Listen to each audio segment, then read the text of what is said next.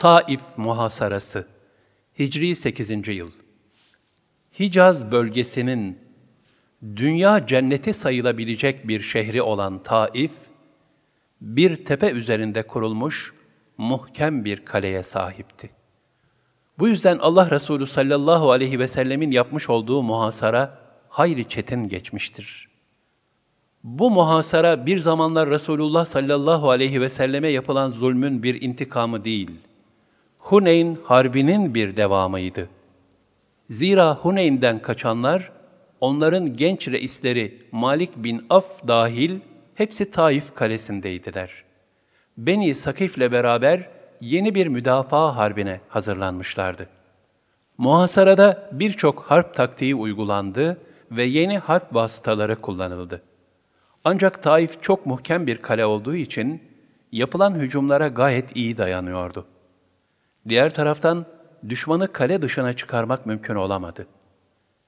Hatta Halid bin Velid kendilerinden dövüşmek için er istediğinde onlar cevaben sana karşı duracak kimse kalemizde yok diyerek oldukları yerden bir kişi bile dışarıya çıkarmamışlardı.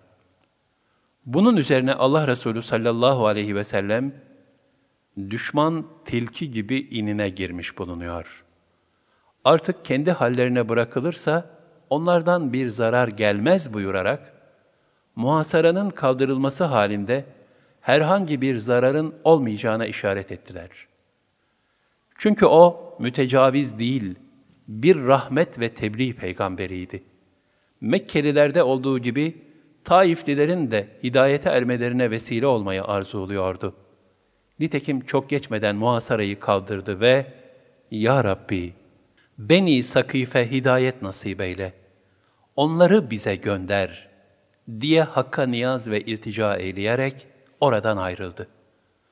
Bu muhasaranın o an için en ehemmiyetli kazancı, Allah Resulü sallallahu aleyhi ve sellemin kaledeki kölelere Müslüman oldukları takdirde hürriyete kavuşacakları vaadi üzerine birçok kölenin düşman saflarından kaçarak İslam'ı seçip hidayete ermeleri olmuştur.''